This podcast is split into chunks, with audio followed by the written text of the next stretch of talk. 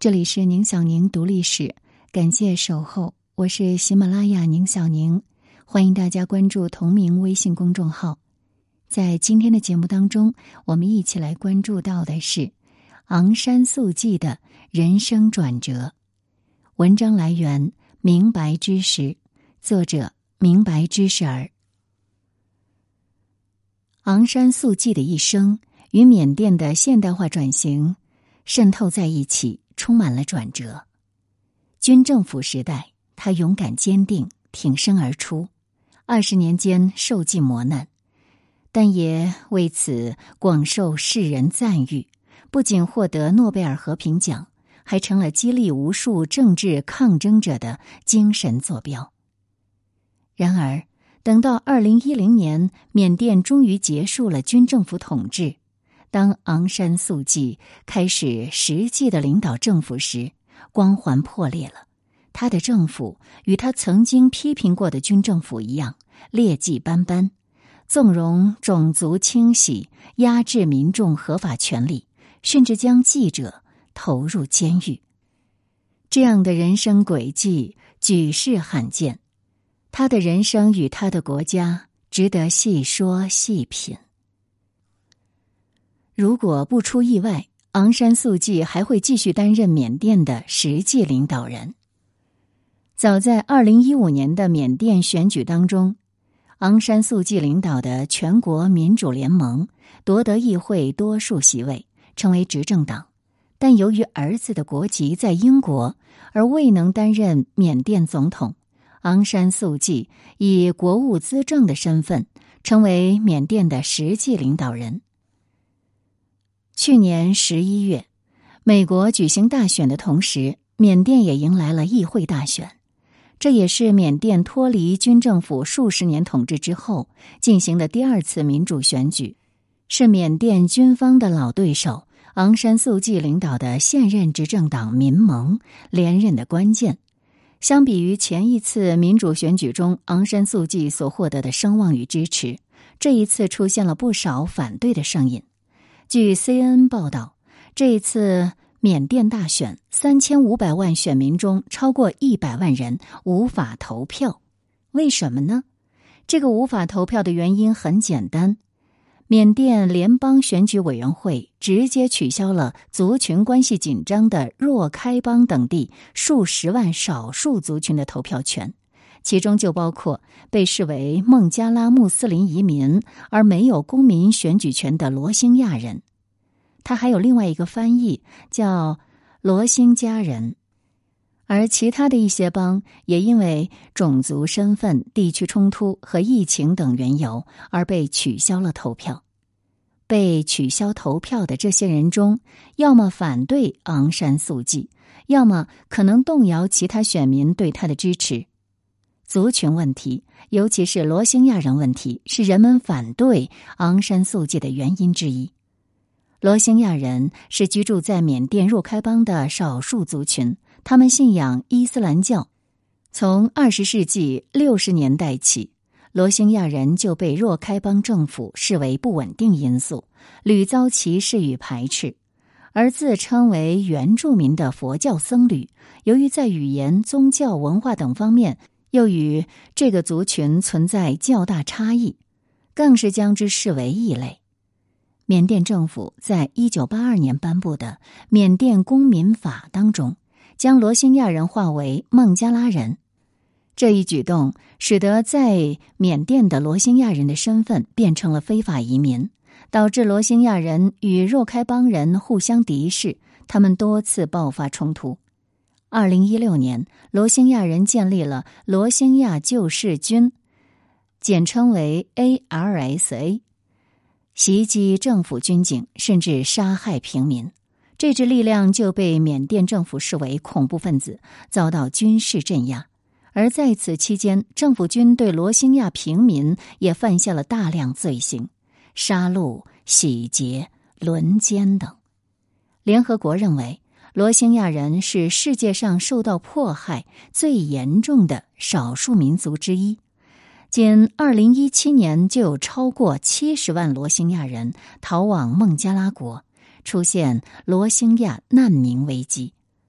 而让国际社会失望的是，对于上述的种种行径，昂山素季却是以暴力出自双方为理由，拒绝声援弱势群体，袖手旁观。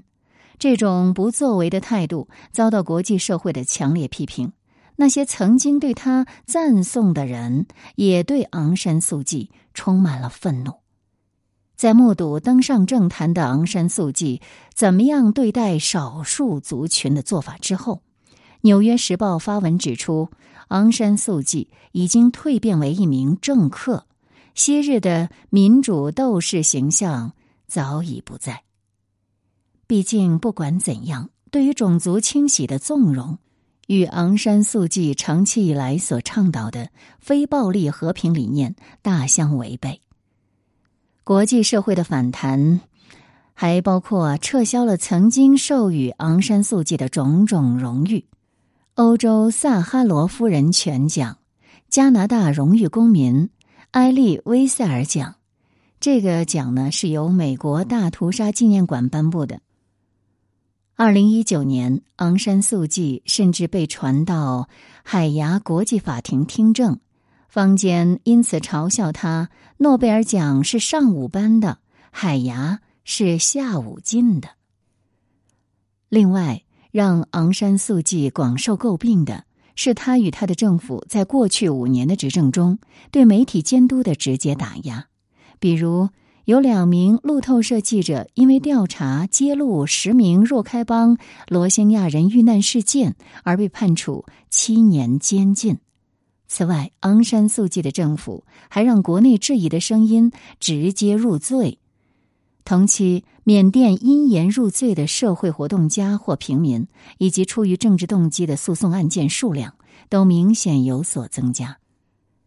支持民主的八八时代学生团活动人士杨妙登指责昂山素季执政，现在他只听那些与他关系密切的人的话。杨妙登把这种昂山素季核心圈子的特征描述为个人崇拜，而这是独裁者的一个特征。昂山素季的政治声誉在一步步走向崩盘。当然，尽管如此，在缅甸国内依然有大批民众对他以及民盟政府有所寄望。十一月十五日，缅甸联邦选举委员会公布的大选结果显示，民盟在大选中压倒性的获得了超过九百个议席，再度胜出；而在大选中排名第二的由军方支持的联邦巩固与发展党，简称为巩发党。获得的议席数还不到民盟的十分之一，民盟在联邦议会大选中胜出，几乎可以保证昂山素季在二零二一年的总统大选后继续执掌大局。其实，媒体如今有多批评昂山素季，在此前就有多么期望他，期望他能把民主化改革带到缅甸。毕竟，近一百多年以来，这个偏居东南亚、遍地佛塔的国家，在现代化的路上步履蹒跚。而昂山素季从出生一开始就被迫卷入了缅甸的国家命运之中。昂山素季的父亲是为了争取缅甸独立，被缅甸人视为精神领袖的国父德钦昂山。十九世纪下半叶。缅甸贡榜王朝出现统治危机，世界的另一边，西方国家的拓殖运动全球扩张，他们对包括缅甸在内的东方国家早已虎视眈眈，并以各种方式干涉和入侵缅甸。从一八二四年开始，以两国争夺印度东北部的控制权为由，接连爆发了三次英缅战争，历时六十一年。结果，英军大获全胜，占领了整个缅甸，并将之纳入大英帝国下属的印度领地。而缅甸想要独立的愿望从未终结。二战期间，德钦昂山先是和日本秘密商定反英计划，后来在日本败局显露之际，又组织起缅甸反法西斯人民自由同盟，支持同盟国对抗日本。一九四七年一月，步入政界的德钦昂山率代表团访英，与时任英国首相的艾德里商讨缅甸的独立与自决问题，并签订了昂山艾德里协议。他的这一系列作为让他广受国人尊敬。然而，独立前几个月，德钦昂山却遭国内亲英政党爱国党党魁吴苏派人刺杀，终年三十二岁，终究未能目睹缅甸的正式独立。一九四八年一月十四日，缅甸终于脱离英国的殖民统治，正式成为缅甸联邦共和国。缅甸反法西斯同盟主席吴努成为首任缅甸总理。当父亲德钦昂山遇刺时，昂山素季才两岁。此后，昂山素季随母亲去往印度学习，在印度生活的这段日子，也激发了昂山素季对后殖民国家独立发展的思考。他还接受了圣雄甘地的非暴力不合作思想。反对利用违反人权的手段去争取民主，认为以暴制暴在本质上就扭曲了斗争所要达到的和平目的。再后来，昂山素季到英国牛津大学学习哲学、政治学和经济学。大学毕业后，昂山素季留校任职，并在一九七二年与牛津大学教授麦克阿里斯结婚，生育了两个孩子。从此，他就过上了远离政治、幸福安稳的生活。但即使生活在远方，昂山素季也始终没有忘记缅甸。独立后的缅甸，统治内部的动乱此起彼伏，人民终日活在恐慌与不安中。由于德钦昂山生前是缅甸军方的领导人，他的离世导致军方的权力真空。加上缅甸独立后，军方与文人政府矛盾加剧，为后来军方发动政变埋下了伏笔。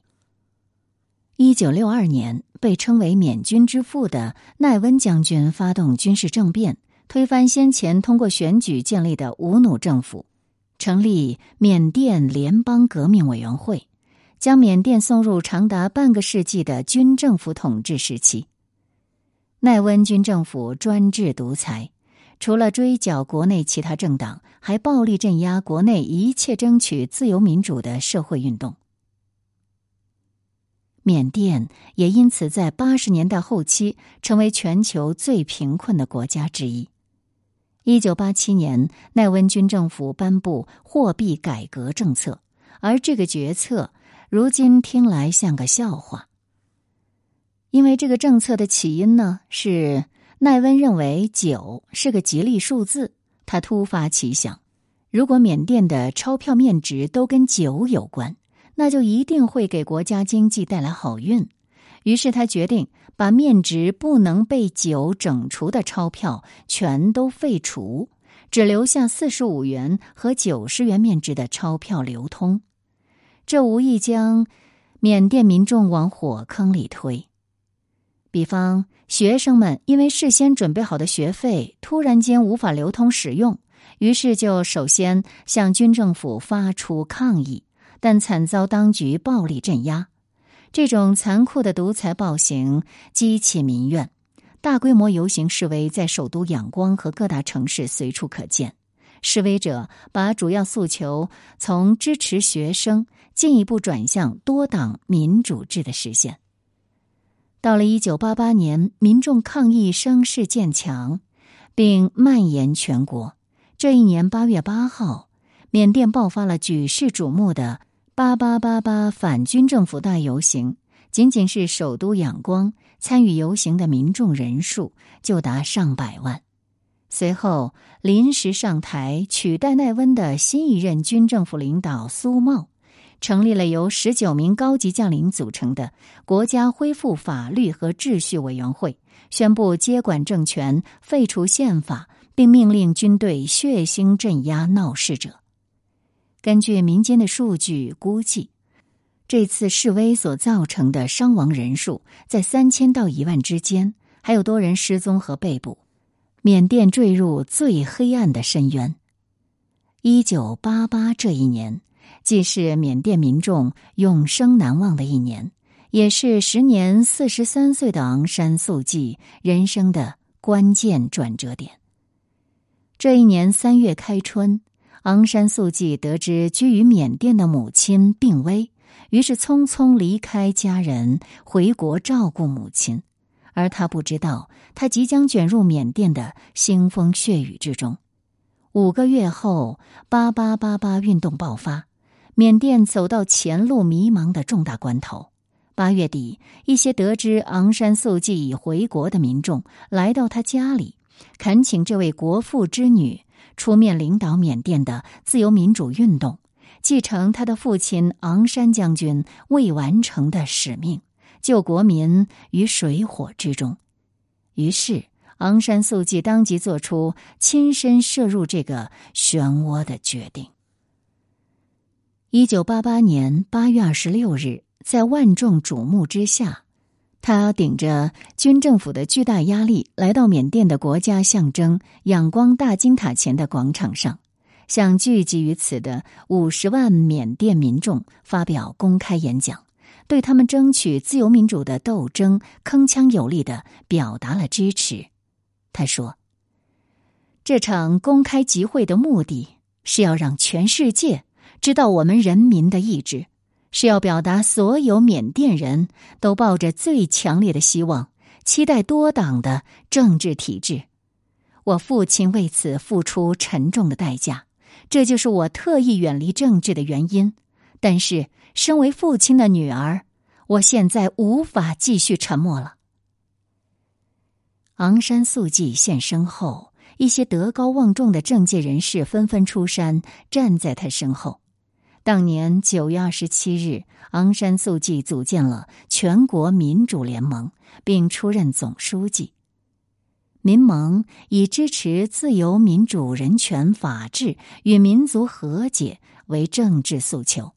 在军政府的高压执政下进行非暴力抗争。推动使缅甸走向多党制的民主化进程，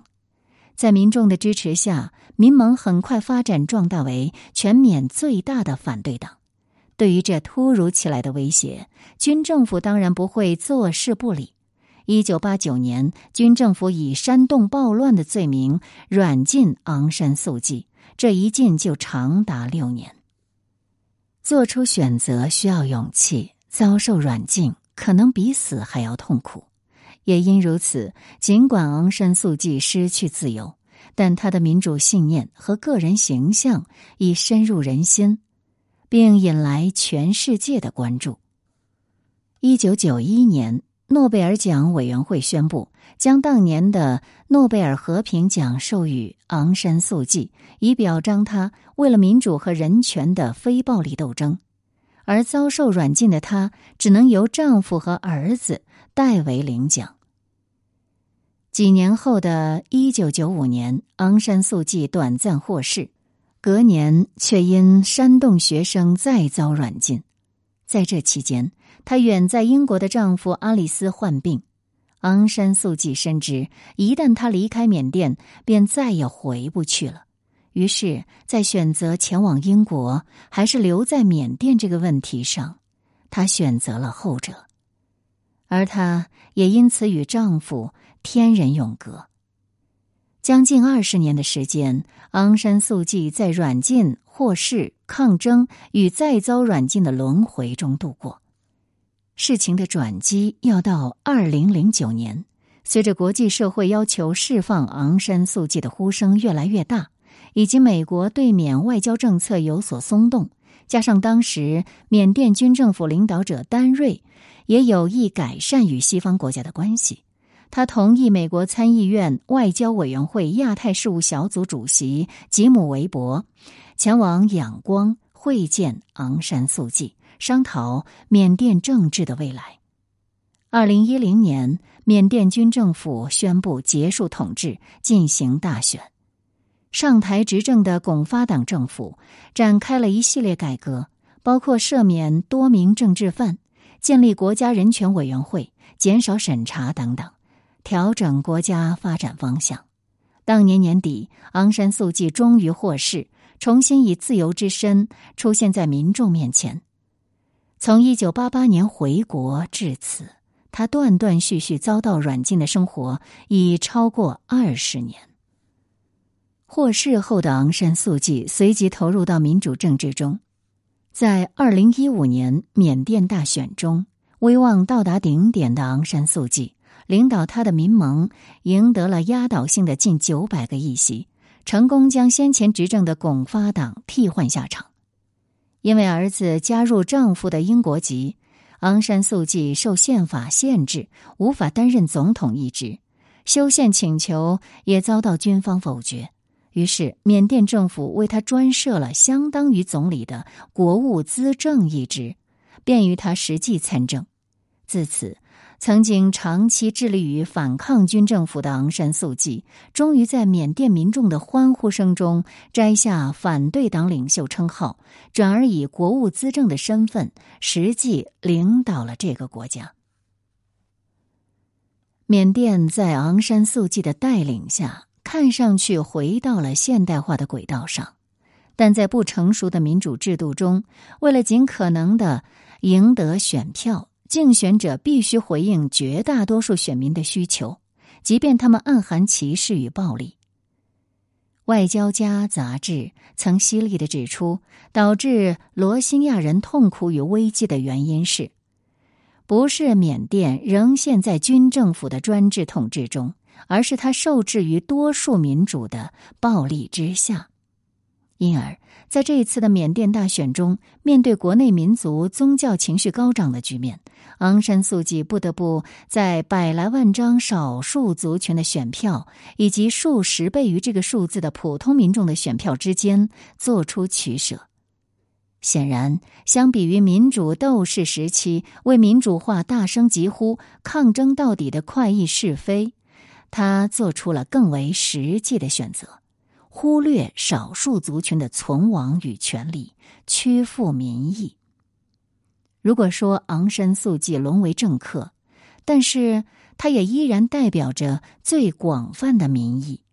这也是亚洲各国民主化进程普遍面临的难题。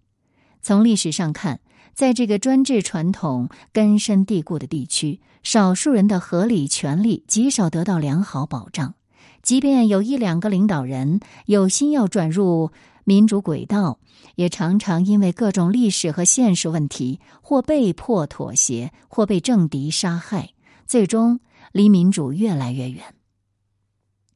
而诺贝尔和平奖也只是给予了昂山素季荣誉，并没有给予他力量。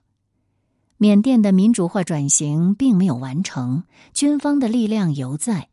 他仍然牢牢把持缅甸联邦议会四分之一的固定议席，而且掌握国内事务、国防、边境三大部门的实权，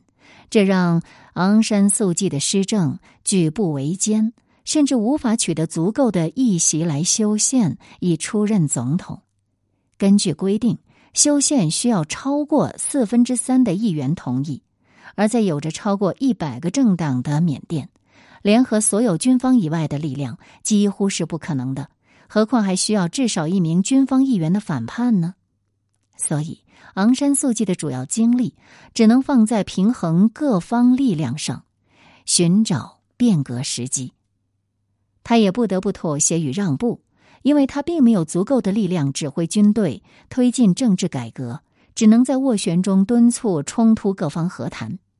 罗兴亚人问题与这次大选取消选票所引发的争议，都使得昂山素季的国际形象急转直下。甚至有人怀疑，民盟执政时期社会局势并不明显好于先前军政府统治较开明的时期。当然，用非暴力的精神来推进和改良，需要时间与过程。观念的改变也不是朝夕之事。而更为重要的是，民主化进程不能仅系于一人。如果说昂山素季的人生转折，从给人们以期望到再度坠入失望，能给人们带来什么启示呢？那么，大概就是我们重新认识了老生常谈的一点：从来都没有什么救世主。